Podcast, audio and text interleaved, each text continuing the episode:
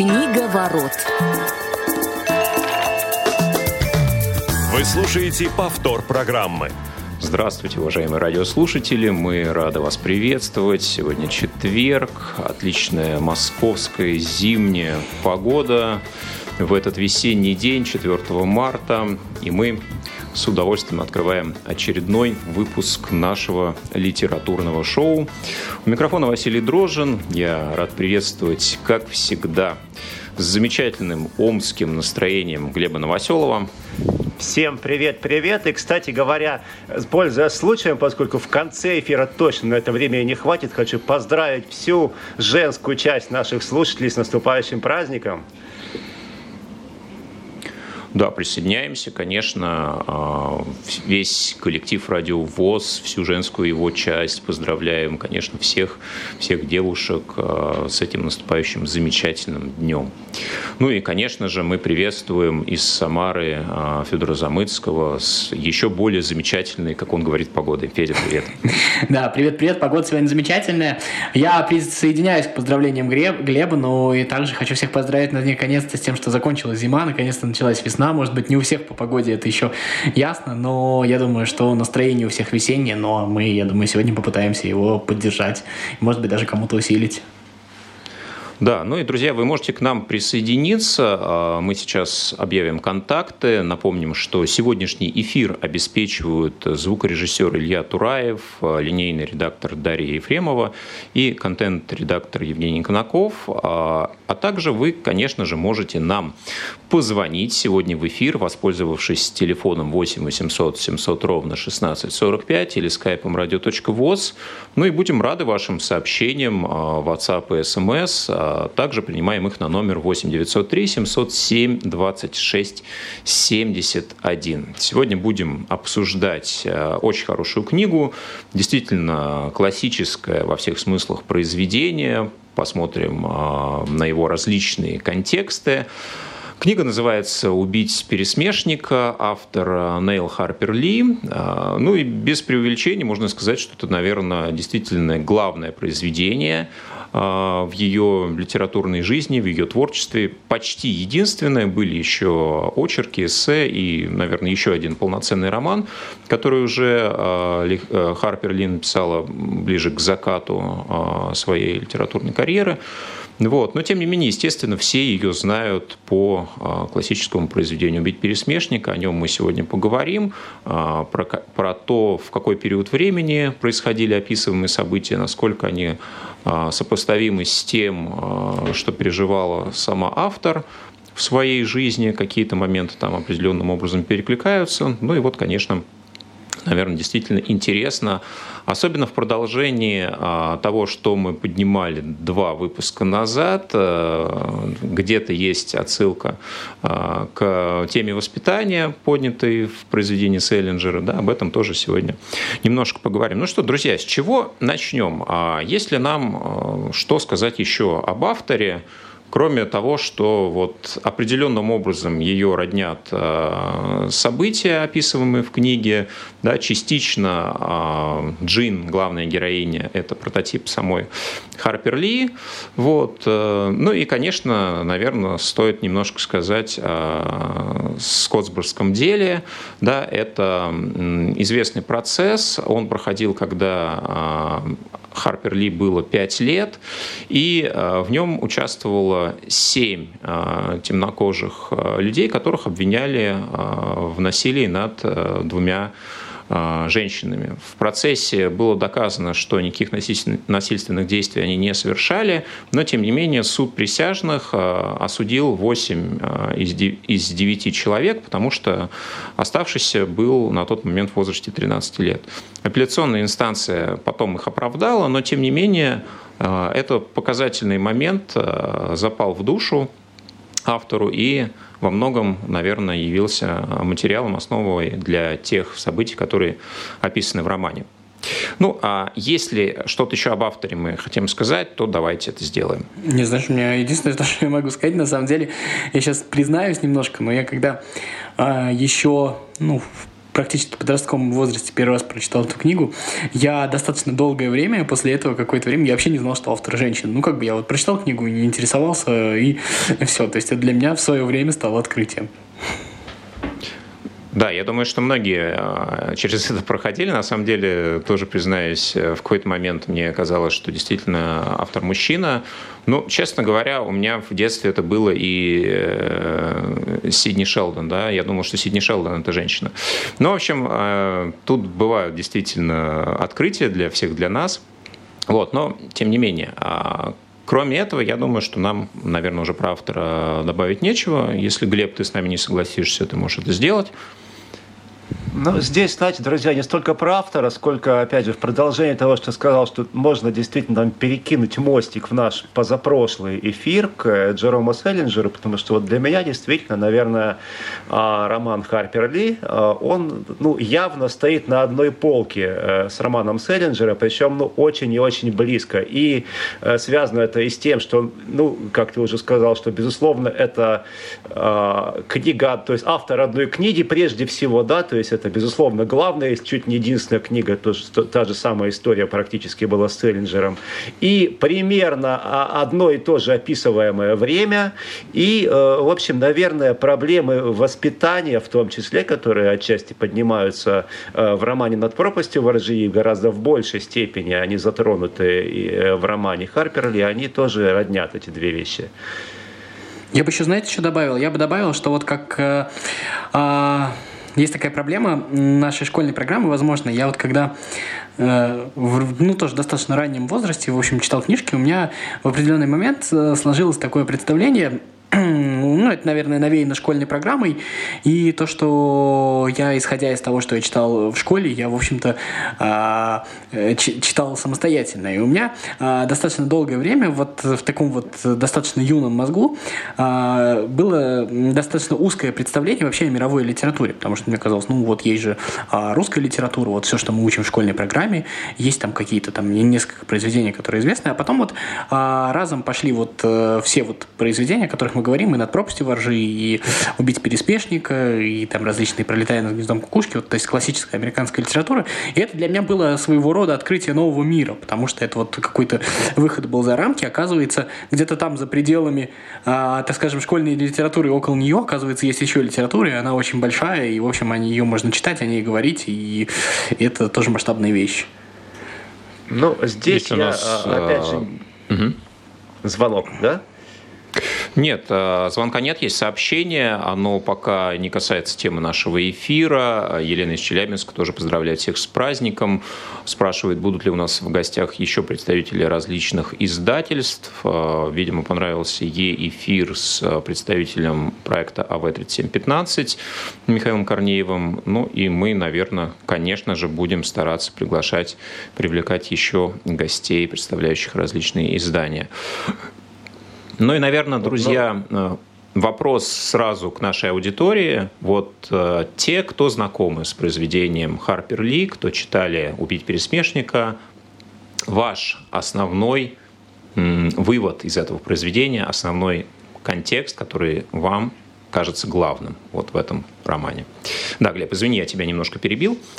Ну, давайте тогда уже по поводу контекста начнем говорить. Вот э, продолжая то, о чем говорил Федя, знаешь, я согласен, да, что э, может быть какой-то объем литературы мимо нас проходил, ну, отчасти, по крайней мере, э, потому что мы его не изучали в школе, но с другой стороны, как мне сейчас кажется, может быть и не нужно это все было изучать в школе, потому что кто хотел а, до этого дойти, тот дошел, и, в общем-то, я действительно так же, как и Инна Федор, эти вещи прочитал а, ну, вот в том самом возрасте, в котором примерно находились герои этих вещей, ну, вот как и над пропастью ворожи, естественно, убить пересмешника, главная героиня, скажем, была несколько несколько моложе, чем э, тот возраст, в котором я ее прочитал, да, вот. Но, э, тем не менее, тогда, естественно, они произвели на меня гораздо больше впечатления, нежели чем, э, допустим, сейчас, по прошествии времени, когда их перечитываешь. То есть сейчас уже, ну, лично у меня это мое субъективное ощущение, что, конечно, я бы не сказал, что это вот с точки зрения литературной какие-то там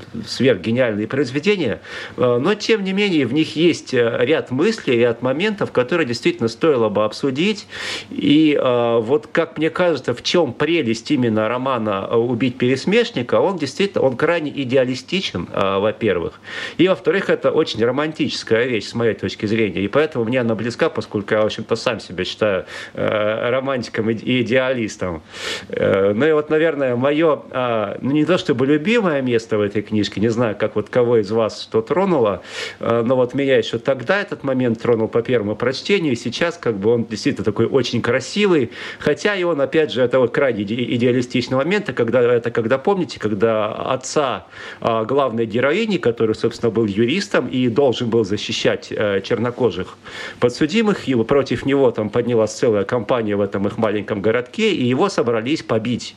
И, собственно говоря, вышла вот эта маленькая девочка, стала разговаривать вот с зачинщиками этой толпы просто со своей наивностью, непосредственностью. И вот они так все умилились, э, повернулись и поехали, то есть и разъехались. То есть это, безусловно, Аж один из верится, красивейших, да? Э, да, красивейших. не то, что не верится, да, на самом деле, конечно, это все э, в чистом виде идеализм, и, ну, такого быть не может. То есть, прочитав такую, эту вещь, нельзя думать, что действительно ребенок может остановить взбесившись толпу. К сожалению, нет, да, но тем не менее, ну, пусть хоть в книжках вот о таком будет написано. Я согласен. Я бы еще, знаете, что отметил вот в контексте книги? А, мне очень нравится тот момент, а, когда, а, смотрите, а, здесь же есть вот такой культурный, фазовый, возможно, переход в культуре так скажем, еще на, на одну ступеньку э, гуманнее, когда становятся люди. То есть вот когда одно поколение чуть гуманнее, э, даже не поколение, а вот просто когда приходит гуманность э, в общество. И оно там очень прикольно э, метафорой, вот, метафорично вот описано. Сейчас скажу в каком моменте. Помните а, штука, где вот прибежали вот эти вот бешеные собаки, если не ошибаюсь, уже не очень хорошо помню сюжет, и где а отец э, героини, вот этой вот главной, он, э, значит, от, отстреливал вот это вот животное, помните? Вот. И э, самое интересное, ведь на самом деле мы все время видим с самого начала книги, где так или иначе и родственники его, и соседи, ну, на него смотрят, как бы сказать, ну, как на размазню на такую. Вот ты там со своими чернокожими возишься, вот ты там детей воспитываешь неправильно, вот еще что-то такое. А на самом деле, а, то есть э, человек это, это не потому, что он слабый, а как вот им видится. Он точно, он вообще-то там хорошо умеет стрелять, он еще что-то, он внутренне очень сильный человек. Вот это вот мне понравилось, как вот этот вот момент показан, именно тем, что а, у человека есть все инструменты, чтобы быть злым, чтобы быть большим и сильным, а, то, что считается идеалом, но он, вопреки этому, мягкий и, мягкий и добрый. Вот мне вот эта вот метафора очень сильно понравилась.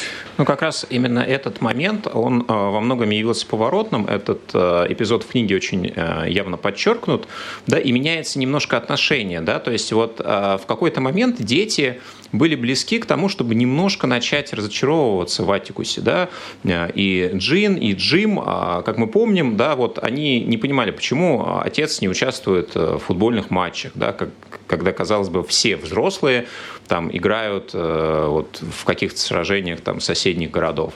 Да, Атикус даже не всегда ходил смотреть э, на эти соревнования.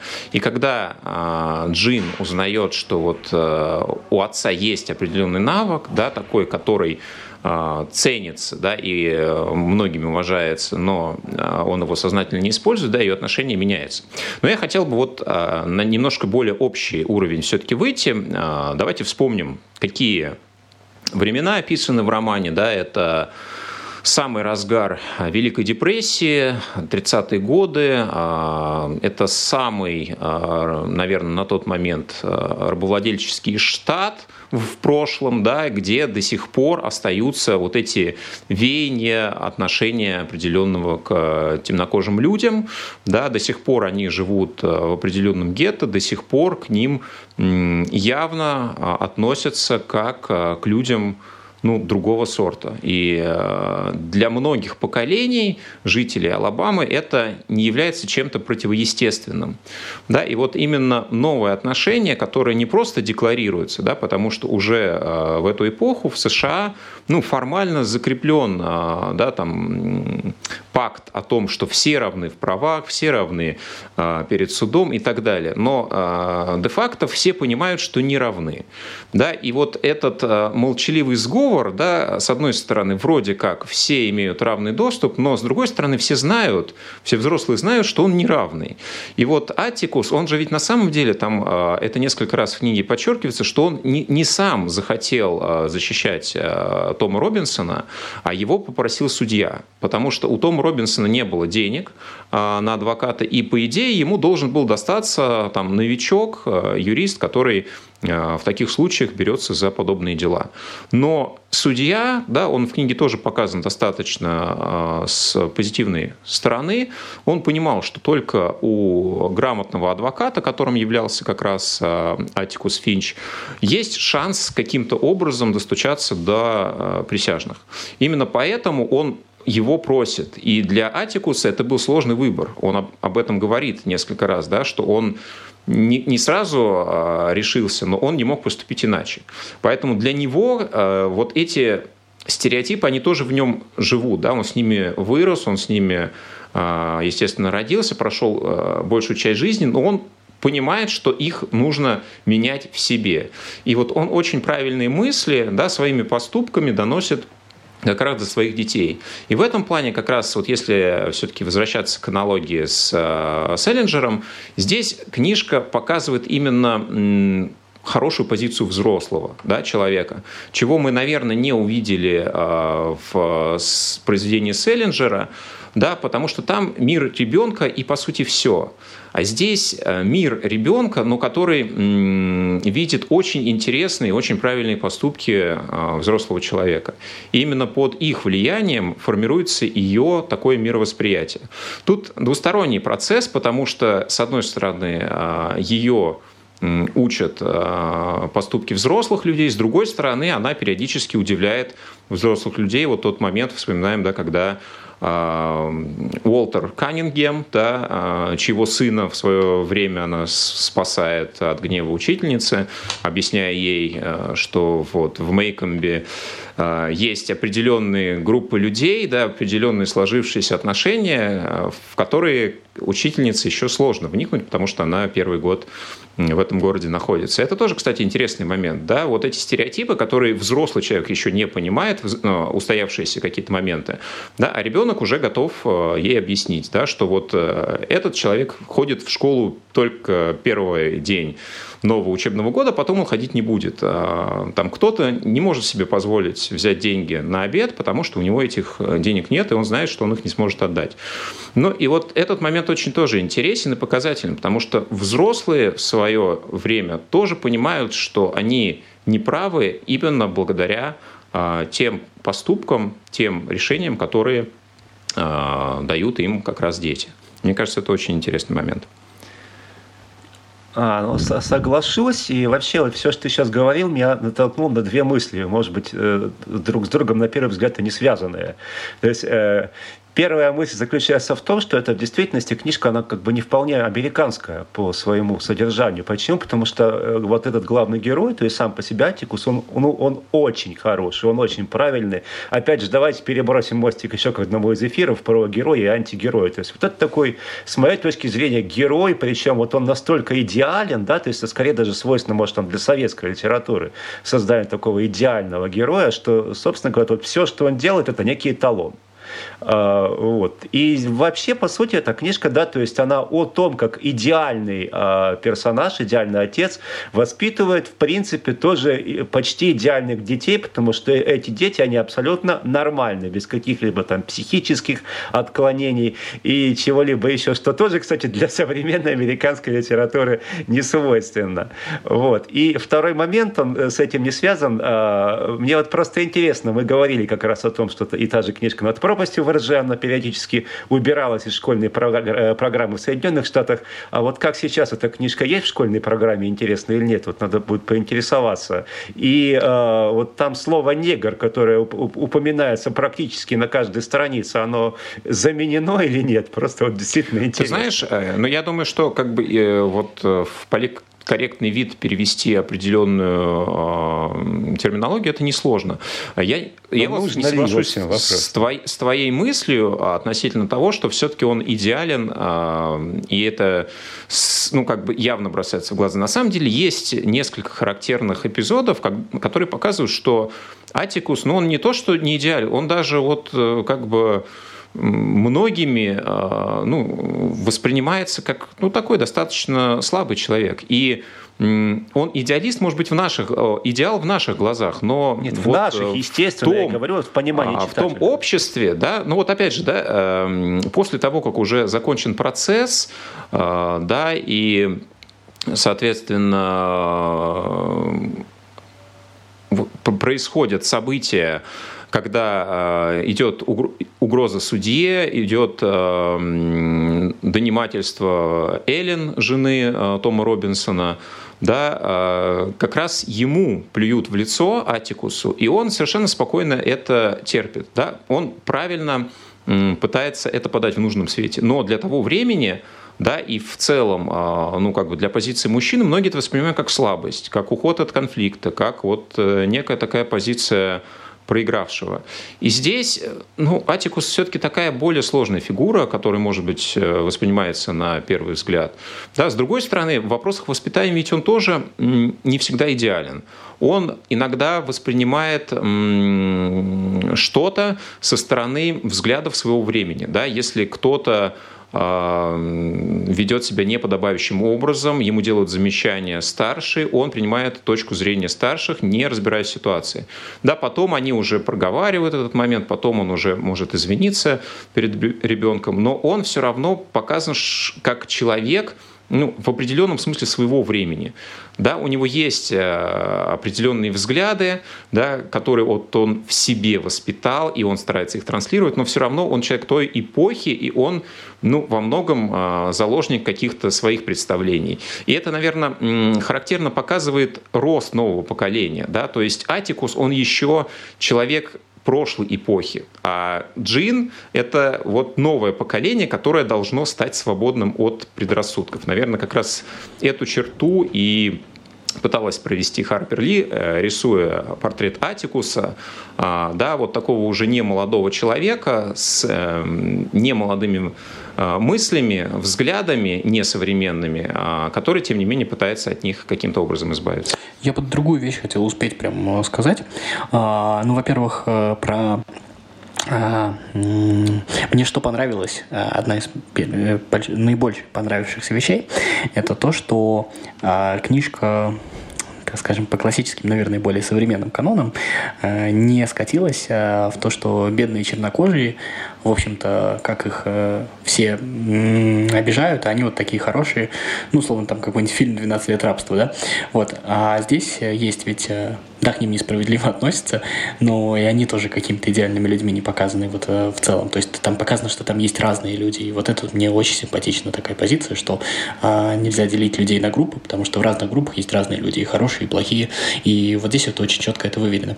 И вторая вещь, которая мне понравилась, вот а, напомните мне, как звали вот этого соседа, который болел, который из Артур Редли. Редли. Редли, да. Вот. А, мне очень понравилась а, та мысль, а, что человек страшен, выглядит уродом, его очень тяжело принять, свое общество, грубо говоря, тогда, а, когда о нем никто не знает. Вот ровным счетом, когда о нем и о его проблемах никто не знает, и он не выходит из дома, ровным счетом в этот момент он выглядит гораздо страшнее, ужаснее и гораздо труднее обществу его принять. То есть вот а, нам, чтобы стать толерантнее, чтобы а, принимать людей не таких, как мы, нам их для этого нужно видеть. Вот то, что, чтобы там видеть, там, на, не знаю, на улицах инвалидов, чтобы там относиться к людям не такие, как мы, других национальностей, еще что такое. В первую очередь мы должны их видеть а, на своих улицах, мы должны с ними общаться. Вот эта вот мысль, она мне показалась очень верна, потому что, заметьте, вот когда дети увидели Реддела, а, сразу Редли, да, а, сразу они а, к нему, ну, как бы у, у них вот этот вот страх пропал, и он стал гораздо более человечным. Вот это, мне кажется, очень важная мысль. А, мысль самая гуманная, то, что а, чем больше мы э, видим друг друга, чем больше мы общаемся друг с другом, тем лучше мы друг к другу относимся. Мне кажется, это вот одна из самых таких больших мыслей в этой книжке. Да, и еще момент, который, мне кажется, очень э, интересный, очень глубокий э, в произведении. Он связан и с э, персоной Редли. Как раз э, то, что полицейский, шериф в конце да, а, старается уберечь его, он же старается уберечь э, Редли не от э, возможной вины, а от возможного признания, к которому Редли не стремится. Да. Он сознательно ушел из этого мира, который в каком-то моменте показался ему неприятным, а который его отверг. И он не жаждет этой славы. Да? Он выходит только в тех ситуациях, в которых э, не может э, себя не показать.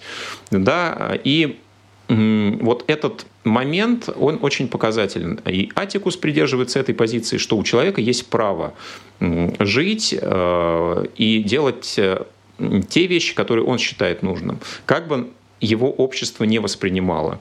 И еще один э, момент очень показательный, он второстепенный, и герой появляется буквально два раза в книге, но мне кажется, это очень характерная история. Э, Дольфус э, Реймонд, человек, который вышел замуж за темнокож... женился на темнокожей девушке, да, у него, соответственно, родились дети мулаты, и вот от него отворачиваются все – он прослыл пьяницей, бездельником, и как раз э, в тот момент, когда происходит перерыв э, в судебном заседании, дети выходят на улицу, и а, соседу как раз Фитчи, Дилу, э, вот подходит Дольфус и предлагает Кока-Колу с соломинками. А дети от кого-то услышали, что у него там виски, что он постоянно тянет оттуда алкогольные напитки, и ему э, Дольфус говорит, ну ты попробуй, не бойся. И мальчик понимает, что это обычная Кока-Кола.